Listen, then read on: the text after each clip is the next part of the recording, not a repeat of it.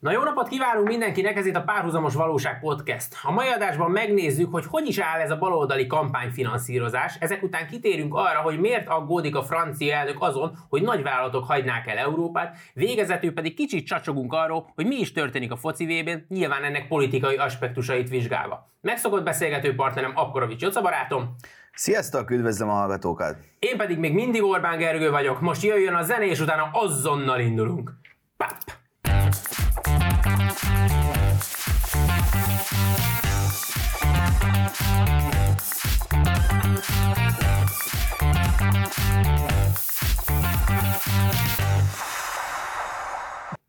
Nos, mielőtt a műsor érdemi részére kanyarodnánk, hiszen rengeteg történés van az elmúlt időszakban, és így is válogatnunk kellett nagyon, hogy mi az, ami, az a három, ami bekerüljön a műsorba. Ne felejtsétek el a Geri Oca Facebook oldalt lájkolni, mert a velünk kapcsolatos új hírek mindig ott fognak megjelenni elsőként, ezen kívül pedig a TikTok csatornánkat nézegetni, ahol további extra prémium tartalmak előállítása zajlik, gyakorlatilag folyamatosan Joca barátom tolmácsolásában.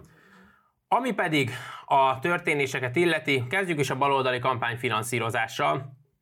Ö, ugye most robbant a bomba, bár akkor hát nem robbant ez a bomba, de akkor fogalmazunk inkább úgy, hogy most történt meg az, hogy a titkosszolgálati jelentéseket nyilvánosságra hozták. Ebben eszméletlen konszenzus volt a, a kormányzó oldal és az ellenzéki oldal, vagy legalábbis az ellenzéki oldal egy tagja, Márkizaj Péter között, mi szerint, hogy igenis ezt nyilvánosságra lehet hozni, mert akkor kiderül, hogy Márkizaj Péter mindig az igazat és csak is az igazat mondja. Ugye úgy néz ki a történet, hogy van erről a titkosszolgálati jelentés, az a kormány honlapjára fölkerült, nem is a kormány honlapjára, hanem a Magyar Közlöny oldalára került föl. Ez egy PPT, ez engem egy kicsit így szórakoztatott, hogy ez egy ilyen PPT, ahol ülnek emberek, és akkor következő diatik, és akkor itt ezek kapnak pénzt. Na, de nem is ez a lényeg, gyakorlatilag az alapfelállás az az, hogy a, az MMM mozgalom kapott 1,9 milliárdot, ugye az Action for Democracy-tól, itt március óta, a Datadat 150 milliót, plusz, hogy számoljuk hozzá, hogy az MMM 1,9 milliárdjából 1,4 milliárdot a Datadat kapott és költött el, csak ők utalták tovább, és van még egy Oraculum 2020 Kft., ami szintén 1 milliárdot, így gyakorlatilag ki is jön az, hogy közel 3 milliárd, vagy a 3 milliárdot kicsit meghaladó összegben, forint összegben érkezett támogatás az ellenzéki pártok kampányára.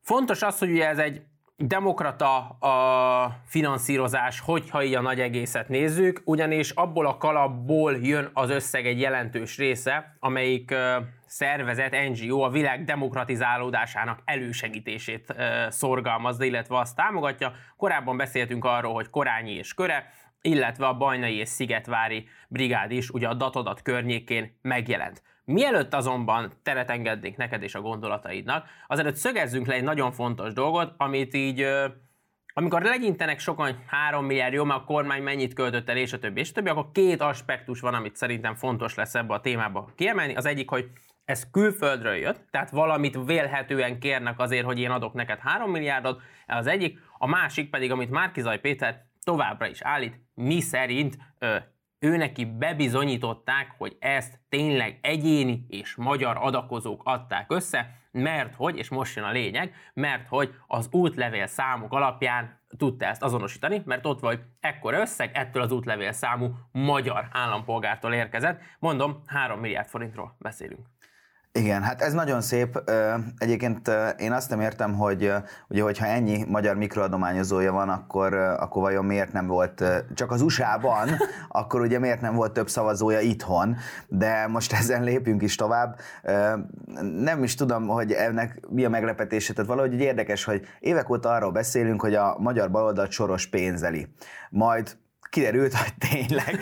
tehát, hogy nagyrészt ugye e, ennyi történt, és még egyébként még ebben is lódítottak, tehát itt az összegek tekintetében, mert ugye Márkizaj Péter volt, aki kijött ezzel először, hogy ők közel két millió dollárt kaptak, és hát ugye kiderült, hogy hát azért ez nem is két millió dollár, hanem ugye jóval több, én nem tudom, de kíváncsian vártam egyébként, hogy na most erre mit fog reagálni a magyar balos sajtó. Mert azért, ha belegondolunk, ez a, tehát ennél direktebb beavatkozás a magyar választásokba külföldről, hát talán az én ismeretemben én nem is találtam erre párhuzamot, szerintem ez nagyon durva. Egyébként érdekes az, hogy ugye a baloldal mindig mondjuk, hogy főleg, hogy ilyen száz éves távlatban, hogy mindig internacionalista volt, mindig valami nagyobb birodalmat akart szolgálni a magyar érdekek rovására, bla bla bla, de hogy, hogy még például még a, a Horn Gyula is, akit aztán tényleg nem akarnék mosdatni, mert egy, mert egy ócska pufajkás kommunistának tartom, még, még ő is azért, amikor az OTP-t akarta bezsebelni mondjuk a Soros, még ő is azért magyar miniszterelnökként azért kiállt emellett. De na, tehát, hogy itt azért érezzük, hogy még a baloldali moralitásban is, ami aztán tényleg nagyon-nagyon len van a mocsárban, még ott is vannak különbségek, és sikerült a jelenlegi ilyen Gyurcsány, Dobrev Klára, Karácsony Gergő, Márkizaj féle brigádnak tényleg a Horn Gyula moralitását alul múlni. Tehát azért ez, ez ha valami, na ez aztán tényleg teljesítménynek gondolom. Abszolút, tehát... mert itt lehet, hogy itt volt egy komolyabb elkeseredés, és úgy gondolták, hogy most már akkor tényleg mindent el kell engedjünk gyakorlatilag azért, hogy végre mi nyerhessünk. Viszont egy pillanatra térjünk vissza ehhez a, ezekhez az útlevélszámokhoz. Ez számomra azért nagyon érdekes, mert azt gondolom, hogy ha az ember adakozik valahol, azt teheti névvel vagy név nélkül. De én olyanra példát nem láttam, de elnézést kérek, ha bárki látott erre már példát, hogy azt mondták, hogy köszönjük a 20 dollárodat, kérlek add meg az útlevélszámodat. És most ez nekem már egy alapból furcsa felállás. Az viszont sokkal izgalmasabb szerintem, hogy az a datadat, aki végtelen mennyiségű magyar embernek megszerezte a telefonszámát, az elérhetőséget, és ugye ezeket a magyartalan SMS-eket küldték ki a kampány finisében. Na most azt hiszem, hogy innen már tényleg csak egy lépés az, hogy ő végtelen mennyiségű magyar embernek megszerezze mondjuk az útlevél számát, a személyigazolvány számát, akármit. Nyilván ugye azt mondjuk, hogy amerikai finanszírozás, tehát ezért útlevélszám kell, valószínűleg nem a, a magyar személyigazolvány száma. Tehát nekem valahol ez a furcsa benne, hogy, hogy előhoznak egy olyat, amit szerintem rémetszerű lenne cáfolni, hogy jó ember, és honnan vannak meg ezek a végtelenül érzékeny adatok, amiket te a Márkizaj Péternek így megmutattál, hogy tessék, itt vannak a helyes ö, útlevél számok, na ők adakoztak. Hát igen, de ha belegondolsz, hogy most ö, nagy botrány kerekedik ki ebből, hogy ugye kik finanszírozták, és akkor a Márkizaj Péter elmondja, hogy neki négy szem közt ö, bebizonyították az útlevél számokkal, hogy ez tényleg semmi susmus nem volt, mert hát ugye ezek magyar adakozók voltak.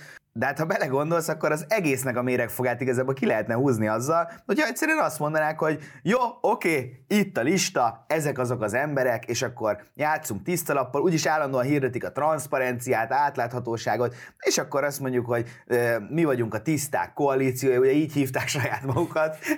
Igen, volt humoruk, tehát azért humoruknál voltak, és e, egyszerűen annyi kellene, hogy azt mondanák Korányi Dávid, mint ugye a szervezetnek a vezetője, meg, meg a pártelnökök, vagy nem tudom, akikhez folyt ez az összeg, és kiteszik a lapokat, hogy gyerekek, itt van Szabó Jenő, 2003-ban vándorolt ki Amerikában, és ő 400 millió forintot költött erre, mert azt mondta, hogy neki ez nem pénz, illetve hát a magyar szabadságért ugye minden. Az neki bármit megér. Az, az neki bármit megér. És akkor kíváncsi voltam, hogy ugye mit reagálnak erre, a Telex, 444, HVG, nem tudom, ezek a balos portálok, Hát ott, na, először is és egy ideig semmit. Na most ott is összeülhetett a válságstáb, hogy akkor erre mit kellene reagálni.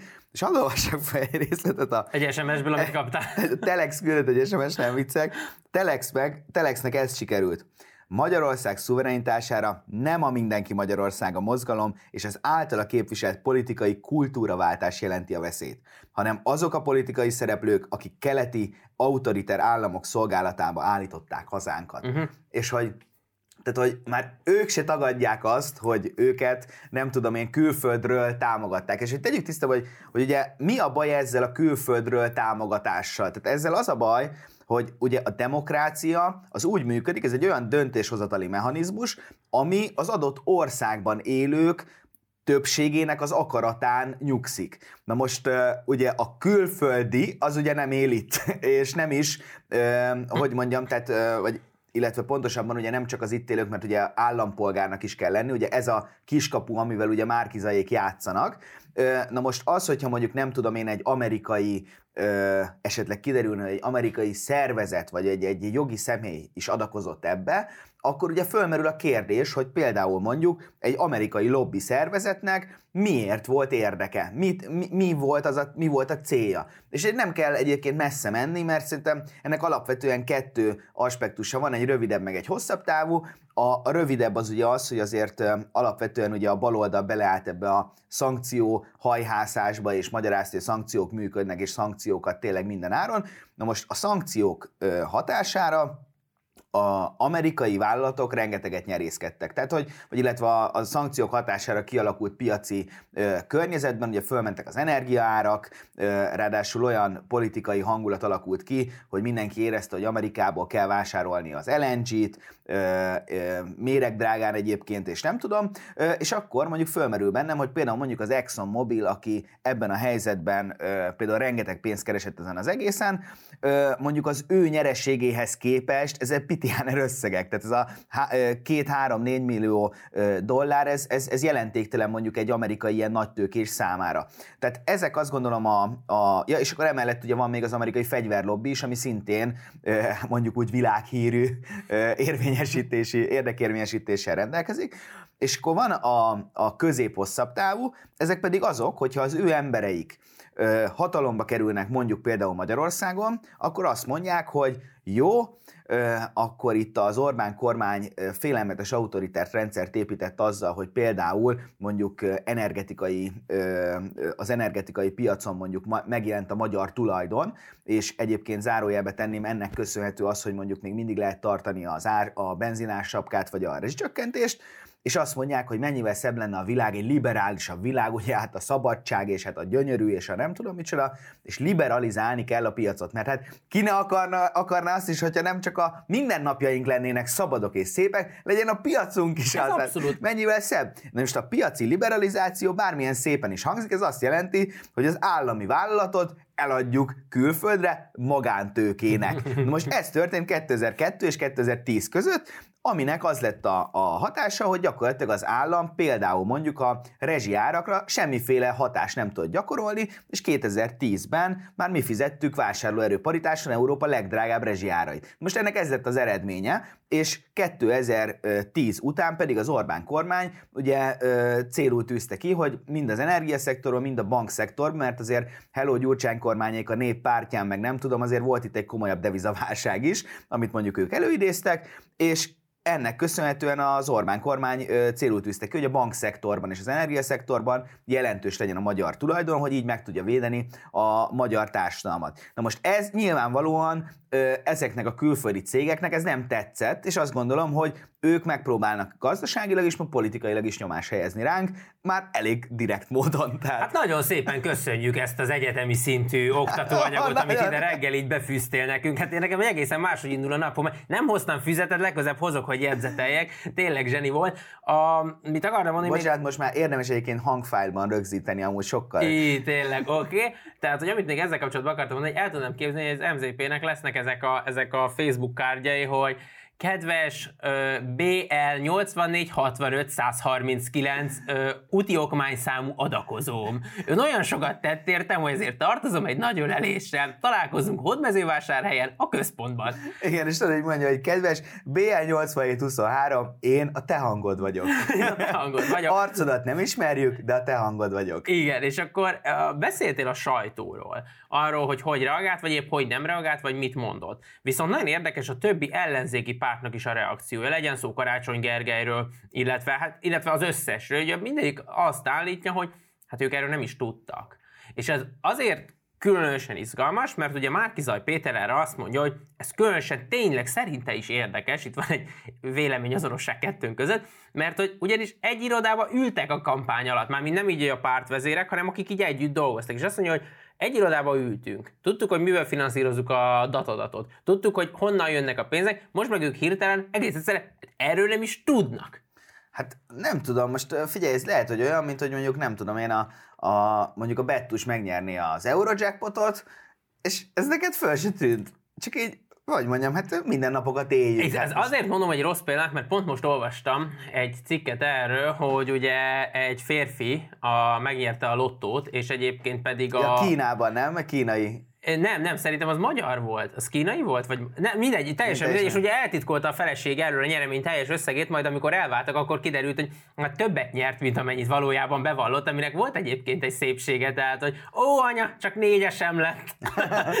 oh, na mindegy, de már fölraktam tipmixre. ja, el is ment. El, el, is vitte, el is vitte. Egyébként a, a Márkizai Péter egy picit visszatérve, hogy, hogy Őróla még egyébként el is tudom képzelni azt, amit mond, hogy tényleg magánadakozók meg akár, hogy ő ezt el is hiszi, és nem azért, mert ő egy ilyen jó ember, ilyen, ilyen tiszta gondolkodású, egy tiszta szívű, és a többi, és a többi, hanem azért, mert végtelenül önfejű és, és öntelt. És el tudom képzelni, hogy ezt ő találta ki, vagy neki ezt mondták, ő tudja, hogy ő ezzel rendben van, és ezért ő ebben már végtelenül beleérte magát, hogy öreg, én ezt tényleg olyan emberektől kaptam, akik változást akarnak, miközben azért a hátam mögött vélhetően az a sokat látott gyurcsányklán azért ott legyint egyet-kettőt, hogy ó, Peti, Peti. Egyébként hogy a Márkizerről én is el tudom képzelni, hogy ő tényleg azt gondolja, hogy van három millió magyar ember Amerikában, Abszolút. akik utaltak egy ezrest, és hát nem is érti, hogy hova tűnt ez a szavazat, mert ugye a Fidesznek is gyakorlatilag csak három millió szavazója van, hát akkor neki csak három millió van Washington államban, hát akkor,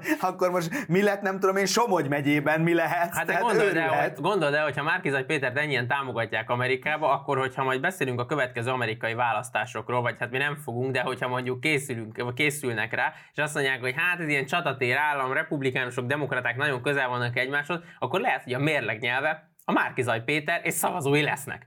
Aki egyszer csak azt mondja, hogy legyenek itt Pennsylvániában a demokraták, és akkor itt hirtelen három millió ember így elkezd húzni a demokratákra, hogy atyaig megkaptuk végre az ukászt. Egy, ezt el tudom képzelni tényleg, tehát, mert így, hogyha így nézzük, és tegyük fel, hogy igazat mondanak, ugye, mert miért nem mondanának, miért nem igazat, mondanának miért nem mondanának? Tehát az, hogy, hogy nem tudom, van három millió magyar ember Pennsylvániában, akik azt mondják, hogy gyerekek, nekem van másfél milliárdom arra, hogy a datadat működjön. Mert ugye nyilván tudják, mi az a datadat, nekik ez szívügyük, hát most uh, Istenem, hát uh, belegondolsz, akkor uh, voltak a, ezek a szegény SMS kisgyerekek, akiknek gyűjtés szerveztek, Igen. ott is mekkora összegek összejöttek. Én, én simán el tudom képzelni, hogy mondjuk a Pennsylvániában uh, ül, uh, nem tudom én, uh, az a baj, mindig próbál kitárni valami nevet, de mindig csak a, a George Soros jut eszembe, mint magyar állampolgár. Egyébként az is egy valid dolog. Tehát azt mondja, hogy azt, hogy nekem ez a mikro, azt, hogy három milliárd, az neked sok, nekem azt, hogy mikro. Igen, de ez, ez, ez szerintem ez egy, egy, tényleg, és ez lehet, hogy lehet, hogy így volt, és akkor így megnéznéd, ahogy te mondtad korábban, hogy volt összesen 21 darab adományozó, 20 darab 1 dollár, és akkor ott volt egy olyan, ami azt mondja, hogy puff, egy én nagyobb, akkor beteszem egy a nagy ólit. Dirdur csicsad.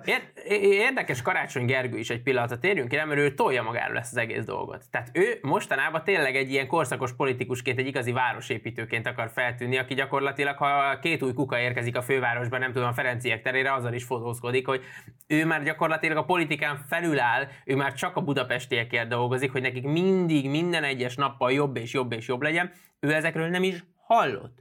Hát ha ő egyáltalán ott volt, akkor biztos nem is volt igazándiból ott. De csak én azt nem értem, hogy például ugye az ő, tanácsadója, ő tanácsadójaként talán havi 900 ezer forintért dolgozott Korányi Dávid New Yorkból. Egyébként ezt, ezt jó tudni, hogy vannak azért a fővárosnál ilyen pozíciók, amiket el lehet azért látni New Yorkból is. Tehát mert, mert figyelj, digitalizáció, home office, hát tudjuk, hogy hogy megy ez, hát ne legyen ez gond. Digitális nomádok. Digitális nomádok, és, és akkor ő üzemeltet egy olyan NGO-t, aki gyűjt 3 milliárdot, és ráadásul az is az egyik feladata, hogy a főváros nem tudom én külföldi kapcsolatait építse. És az, azt építette. Azt építette, és azt mondja, hogy, hogy jó, én ezt nem mondom el Karácsony Gergőnek, aki egyébként a, a munkáltatóm, mert nézd, a, a mi, én azt mondom, hogy húzzunk egy határt a munkahely és munkahely között, barátság és munkáltató között, és hiába az ő kampányát ebből csináljuk, de ez az én város nagyköveti pozíciómtól eltér, ezt már nem osztom meg vele. És ül Karácsony Gergely, számolja a pénzt, hogy hogy vajon miből, hogy fogunk kijönni, és mellette a barátja a telefonon hallgatja ezt, és azt mondja, hogy hogy én tudom, hogy Gergőnek ezt meg fogjuk oldani, de nem mondhatom el neki. Nem mondhatom el neki. De ez, ez nem olyan, mint egy ilyen születésnapi ajándéknál? Gondold el, amikor tudod, hogy meg akarod lepni a barátodat, kedvesedet, akármi, és akkor így tehát így tudod, hogy akarsz venni, nem tudom, egy, egy, egy sálat, de egy valami tényleg olyat, amire régóta vagyok, és akkor így közeledik a születésnap, és egyre több alatt, hogy na jó, most megrendelem magamnak, mert most kedvező jön. Á, nem kell neked az a sál. És lehet, hogy így volt egyébként a karácsony Gergős, hogy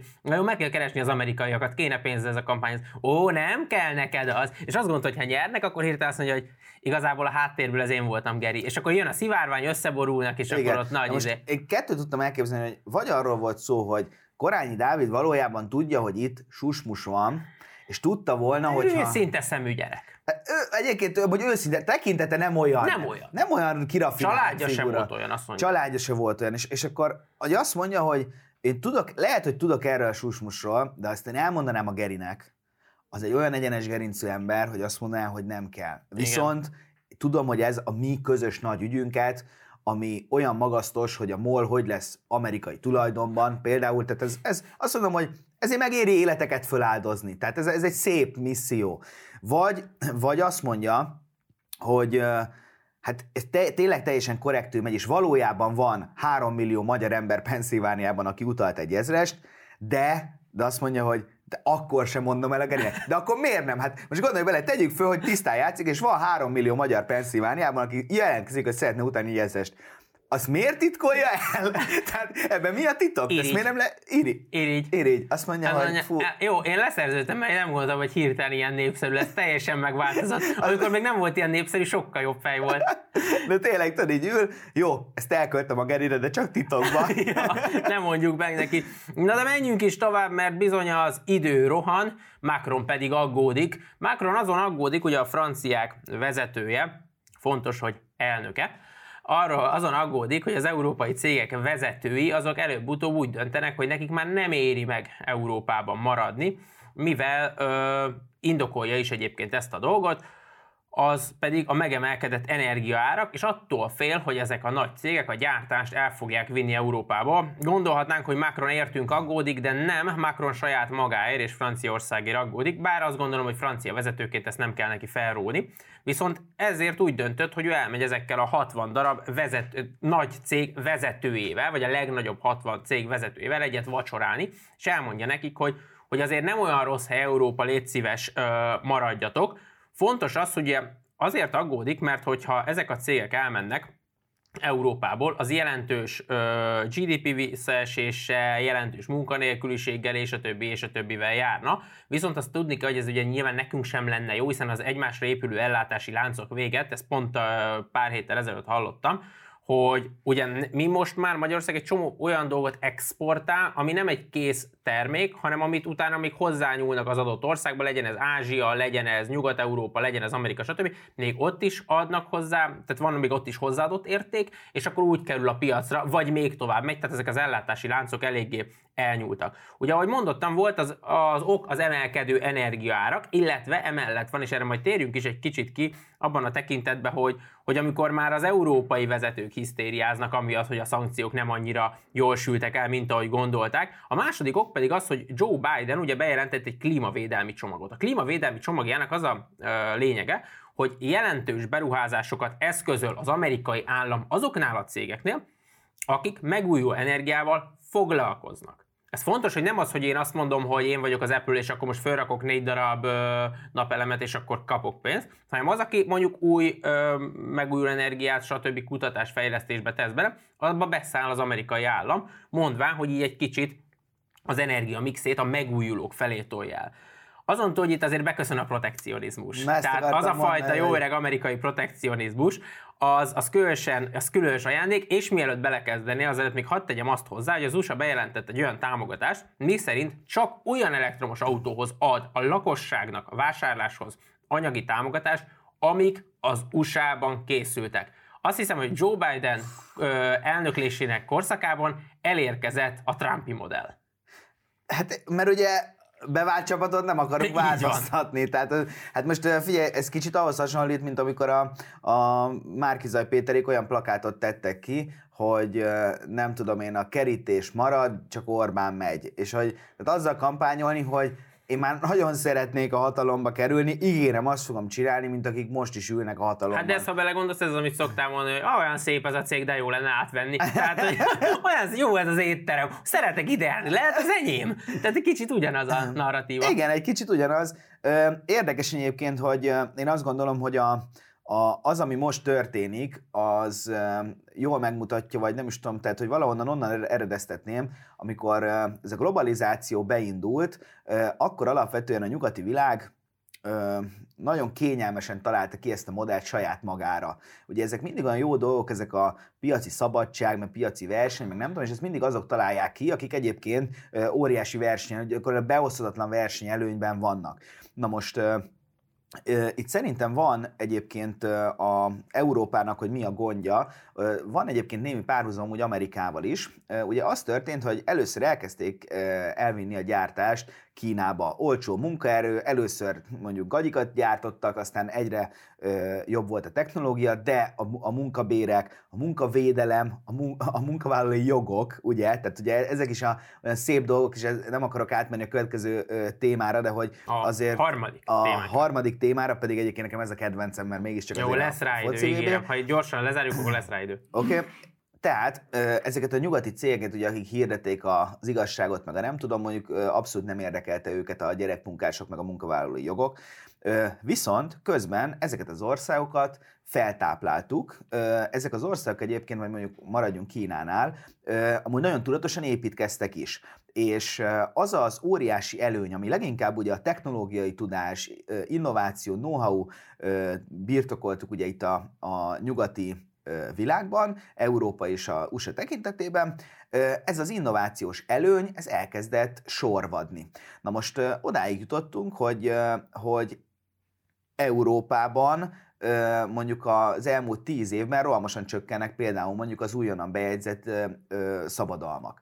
És közben elkezdtük, hogy mondjam, nem észrevenni azt, hogy a világ halad, vannak átrendeződések, és ebben azt gondolom, hogy az európai érdekképviselet, ami, ami tényleg egy érdekes dolog, hogy azt gondolnád, hogy azért az iparnak a lobby ereje az óriási, de mégis ugye a, az olcsó napi profitért cserébe feláldozták a jövőt. És én azt gondolom, hogy, hogy ennek az egész folyamatnak a vége volt ez, hogy, hogy az energiárakat engedtük így elszaladni, és ezek most olyan dolgok, hogy a Macron hiába ül le, nem tudom én beszélni a, a, ezzel a 60 nagyvállalattal, de mit, de mit tud ajánlani cserében? Na most, nekem van egy szomor, szomorú, vagy ilyen borús gondolatom ezzel kapcsolatban, hogy a, hogy a jó megoldás ugye az lenne, hogy elmennének abba az irányba, hogy hogy lehet rendezni az energiaárakat, hogy lehet valami működést találni.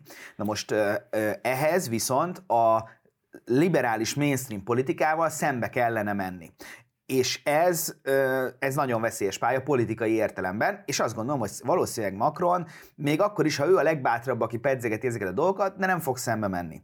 Viszont egy államnak, mondjuk egy francia államnak még mindig meg tudja húzni azt a, a váratlan dolgot, hogy azt mondja, hogy jó, akkor leülünk 60 nagyvállalat, ti vagytok a legfontosabbak, jó, mi az a kedvezmény, amiért maradnátok? És akkor viszont már az ipari szereplők lesznek azok, akik diktálják. Akár munkavállalói jogok, akár az, hogy nem tudom én milyen adótörvények legyenek, mennyi, mennyi, ö, osztal, mennyi adót akarnak az osztalékok után fizetni, ö, az, hogy mennyi legyen mondjuk nem tudom én a, a megengedett munkaóra egy nap. És Én nem teljesen értek ezzel egyet. Azért nem értek egyet, mert alapvetően ez, ez valid, amit mondasz. De én szerintem, és akkor itt erre egy kis, kicsit, kicsit ki is térnék, a német-francia megegyezés megtörtént, tehát ők most közösen próbálják menteni az ipart és marasztani a cégeket. Itt, itt megint van ugye ez a, azt mindannyian tudjuk, és ez nem is egy titok, tehát ez, ez full nyílt, hogy minden komolyabb ö, európai értekezet, Európai Uniós értekezet előtt a franciák és a németek egyeztetnek, hogy mi a közös álláspont. Tehát a, most pedig jelezték a bizottságnak, hogy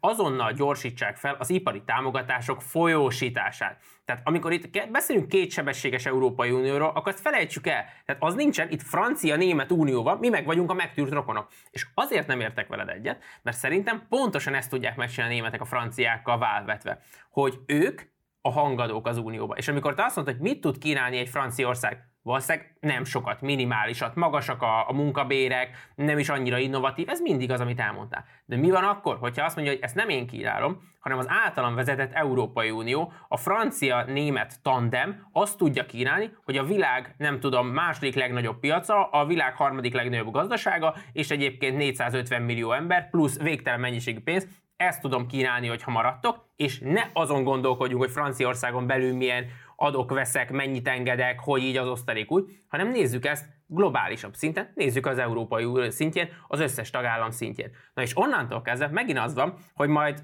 hát csinálják a passzát szelet, a franciák és a németek, mi pedig gyakorlatilag ennek a morzsáit megkapjuk, meg ennek mentén tudunk talán túlélni, és ez a nagyon fontos, hogy ezt tudják kínálni a franciák, én azt gondolom. Na, most, hogy feloldjam ezt a összefeszülést, mert én azt gondolom, hogy egyébként a kettő ö, ugyanaz, amit te mondasz, az, hogy, hogy igen, mi, mit tud kínálni, és akkor az európai forrásokhoz nagyobb részben jutnak hozzá, vagy gyorsabban jutnak hozzá az ipari szereplők, ez valójában azért ugyanaz, mert mind a kettő modell, amit tud kínálni, az fenntarthatatlan. Tehát az, hogy az EU, akinek egyébként most jelenleg a gazdasága recesszió fele botorkál, és egyébként a tagállamoknak az eladósodottsági szintje az már itt tényleg a gyakorlatilag kezelhetetlen és a megfordíthatatlan szinten van, ugye ezeknek a forrásoknak is már egy jó része ugye hitelből van, tehát ez már nem a saját az integráció által megtermelt gazdasági teljesítménynek a,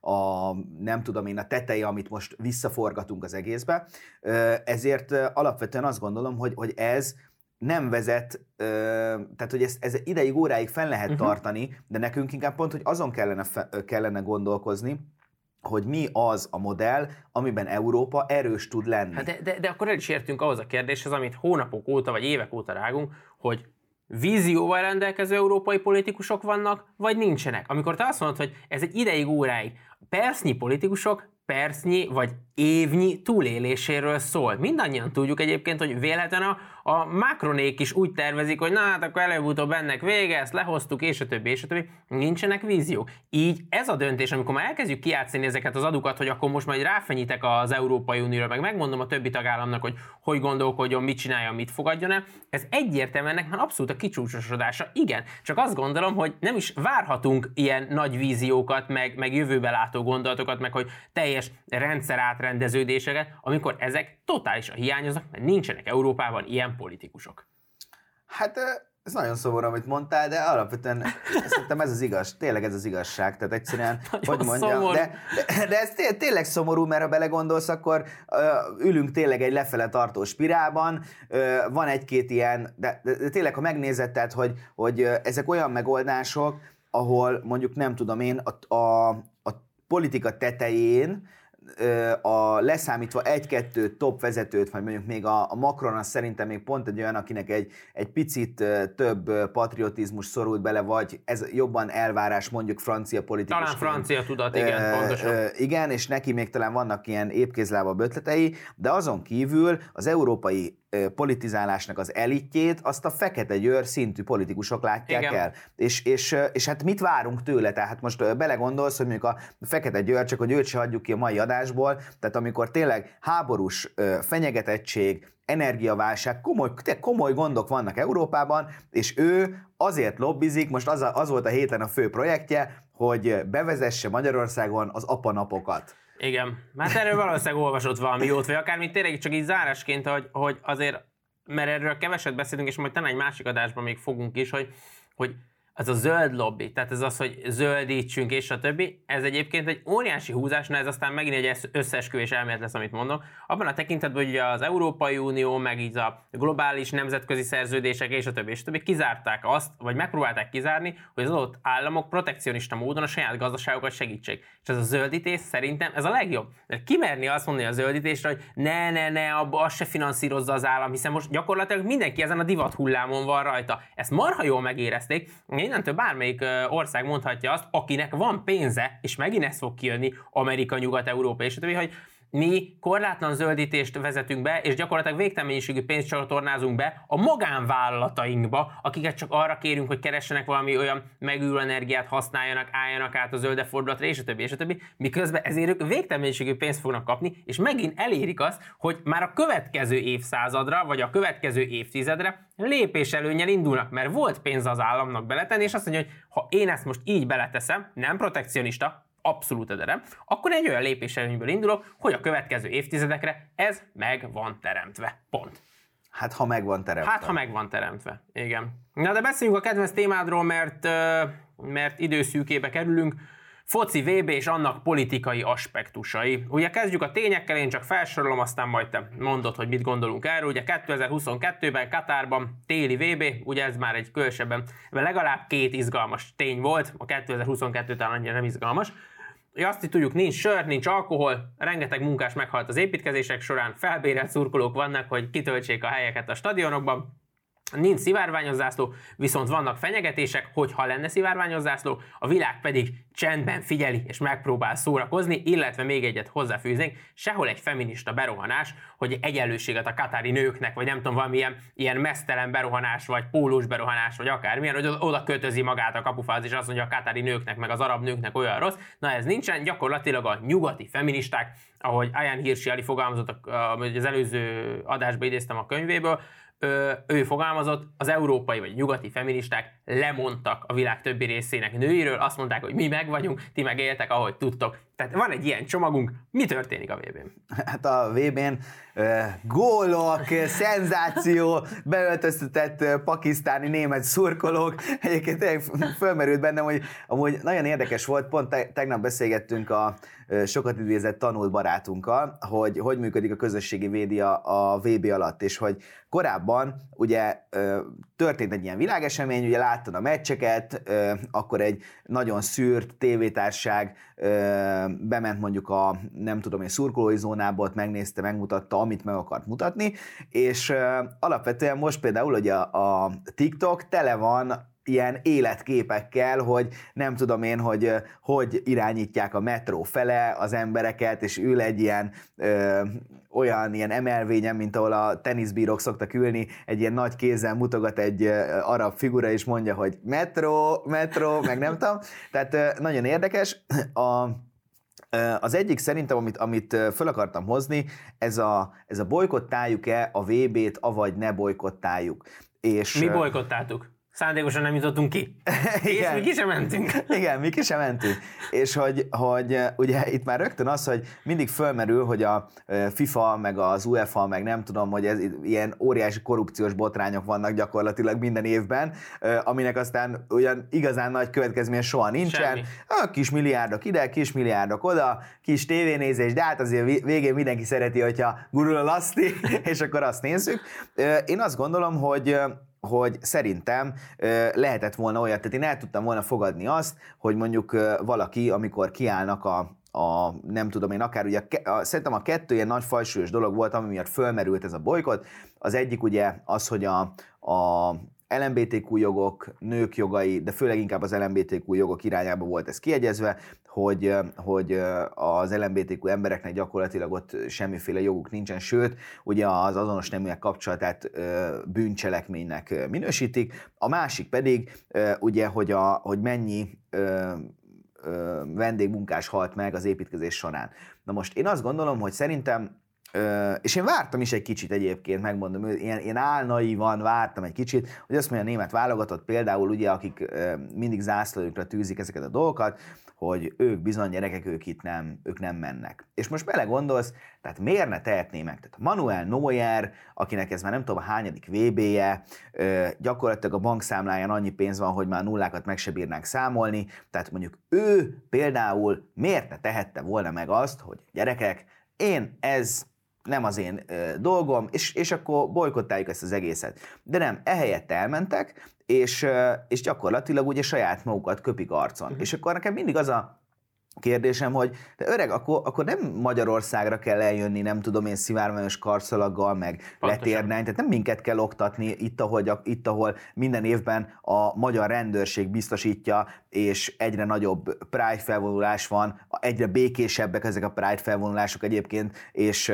és mi- minden, mindenki úgy él, ahogy akar gyakorlatilag, hanem, hanem szépen akkor menjél, és hogyha egy kemény gyerek vagy, akkor ne bolykottáld, menjél el, és ott álljál ki. És aztán vállalod a Ez következményt, hogy mi lesz. ez figyelj, erre nem a legjobb példa, de valami azért közös, vagy összefüggés van között. Ez olyan, mint amikor 7-es, 8-os gyerekek általános iskolában úgy gondolja, hogy ő a legnagyobb király, gyakorlatilag végig terrorizálja elsőtől hatodikig mindenkit, majd bekerül a gimnáziumba, ahol ugye ő a legkisebb, és akkor ott hirtelen múlnak el ezek a nagyra törő tervek, hogy én csak itt vagyok. Én ide csak bejárok, hát én nem akarok semmi rosszat.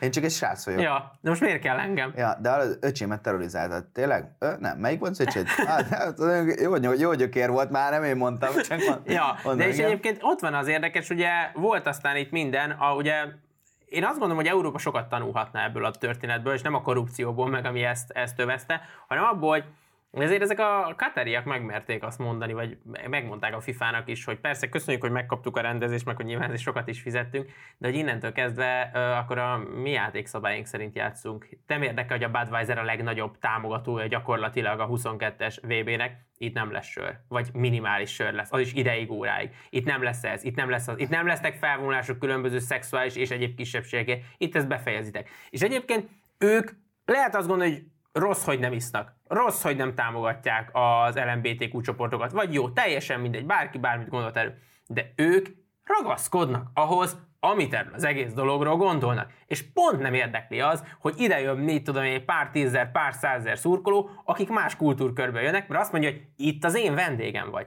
Itt azt csinálod, amit én mondok. Na, ugyanakkor fordított esetben, és csak egy tényleg egy minimálisat migránsozva, ez a gondolat, ami viszont a bevándorlásnál nem érvényesül, hanem úgy gondol, hogy ő nem vendégként jön ide, hanem mint hódító. És akkor itt viszont ismét az én szabályom érvényesüljenek. De mindegy, ez egy másik és talán még hosszabb téma, de hogy egész egyszerűen ők ezt megmondják. Tehát még Európában gyakorlatilag bárki ide jön futballmeccsre, lakni, élni, dolgozni, akármi. Mi tényleg ez a, ez a, ez a jámbor idióta, hogy így ö, ö, semmi politikai áthallás. Tehát ez egy ilyen, tényleg így, így az ember így áll, és így mondja, hogy ah, jó, legyen úgy, ahogy akarjátok, mert olyan rég élünk itt, igazatok van. Hát igen, és akkor gyakorlatilag eljutunk oda, hogy a nyugati világ az egyetlen do- dolog, amit tényleg igazán tisztel.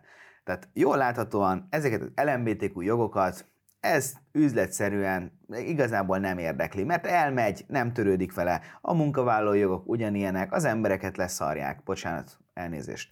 De amit igazán tisztelnek, az a pénz. Mert azt mondja, hogy nekem megvan rólad a véleményem, de olyan gazdag vagy, hogy azért eh, irigyellek is, és oldatlanul azért, azért behódolok, és szerintem valahol egyébként ez már ilyen közepesen szánalmas volt az is, amikor megjelentek például ezek a katari üzletemberek a klubfutball szintjén. Na most ez is olyan, hogy, hogy eh, én amennyire leszűrtem így az arányokat, hogy ez úgy néz ki, hogy ezeknek a katariaknak ezeknek annyival van több pénzük, mint itt akárkinek, hogy mondjuk amikor azt gondoljuk, hogy van egy nagy cég, akik a háttérből irányítják a világot, nem tudom, vagy egy Budweiser, vagy egy Apple, vagy nem tudom, és akkor, vagy hogy milyen gazdag klub mondjuk a Manchester United, és akkor van egy katari család, egy, tehát ne, ne, nem egy, nem, egy, egy család, akiknek mondjuk van ezerszer annyi pénze. És jól láthatóan, amit például mondjuk a, a Paris saint csináltak, tehát hogy ide jött egy ember, és, a, és neki ez szotyi pénz, és akkor nem tudom én, az elnök, az a, a család fejének az unokaöccse, mit tudom én, 27 évesen. Hát valahol dolgoznia Hát kell. Valami melója legyen. Ahmednek kell valami.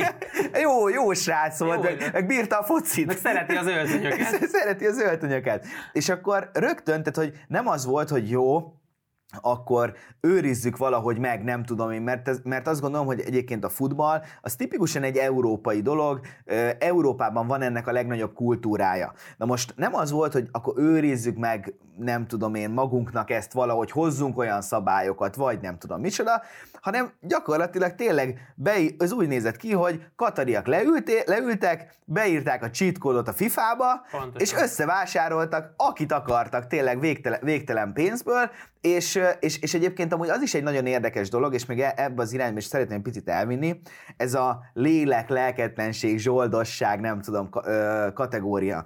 Hogy, és ennek az összes pénzt összeadva meg, nem tudom, ennek eredménye sem lett az, hogy mondjuk a PSG meg tudta nyerni mondjuk a BL-t. És én, ahogy, ahogy most elindult ugye a foci VB, és láttuk, ahogy a, a legnagyobb csapatok tele BL sztárral, tényleg komoly múltal, vagy a legtehetségesebb fiatalokkal vegyülve, nem tudom, komoly szakvezetés mellett is, meg minden, és, és sorra kapnak ki ezektől a kis csapatoktól. És tényleg itt jön az a dolog, hogy egyszerűen ezek lelketlen zsoldosok, uh-huh. és, és ugye hadd mondjam el, mert ugye ezt a óriási tippversenyben ez, ez tegnap nekem egy óriási eredmény volt, ugye elkezdtük nézni a, a japán-német meccset, és a harmadik percben mondtam, hogy nézd meg, megverik a japánok a, a németeket. És akkor, amikor még egy nullánál volt ez, amikor egy nullára vezet Németország, hogy a Rüdiger ilyen magas térdemelésben cikiszt, Futott, futotta, ki, futotta le a derekáig érő Japánt, és érezted azt, hogy, hogy itt valami nem klappol, mert, mert ezek nem tudják, hogy miért fociznak. És, és hiába jönnek a legnagyobb sztárok, ott volt a, a francia meccs,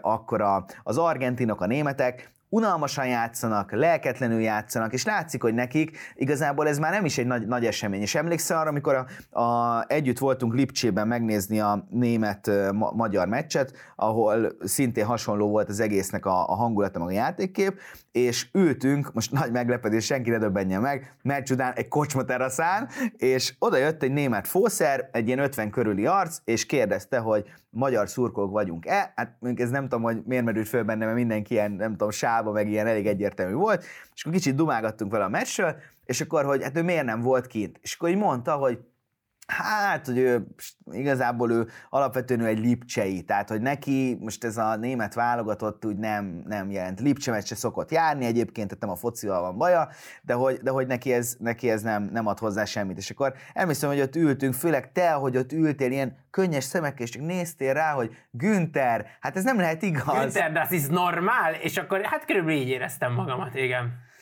Szóval én nem tudom, tényleg érde, érdekes egy ilyen korképet rajzol, és hogy mondjuk a, megnézted a japán csapatot, ahol mindenki 160 centi volt, de egyszerűen tényleg látszott, hogy ők ezért a közösségért ott a pályán mindent megtesznek. Hát néha azt éreztem, hogy mint a 25 ellenének a pályán igen, gyakorlatilag. Igen, és tényleg mentek, meg mennek, az európai csapatok pedig gyakorlatilag ilyen béna politizálásba kezdenek. Ezek a németeknek a szájbefogás, az angolok itt is térdelnek, gyakorlatilag ez már hát ezt nem is tudom, mi lett náluk, mert hogy gyakorlatilag mindenhol egy féltérdes játék az elmegy, itt a, itt a VB-n is megtörtént, és ugyanúgy valahogy, és akkor ezt már talán ne nyissuk ki, de hogy mint a szaudi olajnál, nem? Tehát, hogy az orosz olaj az véres olaj, a szaudi az, az, az nem véres, nem háborús, nem emberiesség ellenes, nem elnyomott, csak egy ilyen jelző nélküli olaj, amit úgy Igen. szeretünk. Mondjuk, ha már e, e, ezt én is egy picit akkor hagyni sem meg, hogy amikor ugye hogy az orosz olaj az ugye az antidemokratikus, meg borzasztó, ellenben ugye, ugye a, ezt az olajat kiváltva von der Leyen asszony elutazott Azerbajdzsánba, aki épp akkor támadta meg Örményországot jó olajért uh-huh. menni, és akkor így nézem, hogy mondom, hát akkor itt Wofür? Vagy még egy kis németezést figyünk a történetbe. Nagyon szépen köszönjük, hogy ma is velünk tartottatok. Ha tetszett az adás, akkor feltétlenül lájkoljátok a Geri Joca Facebook oldalt, és kövessetek minket a TikTokon. Találkozunk egy hét múlva, addig is vigyázzatok magatokra. Sziasztok! Sziasztok!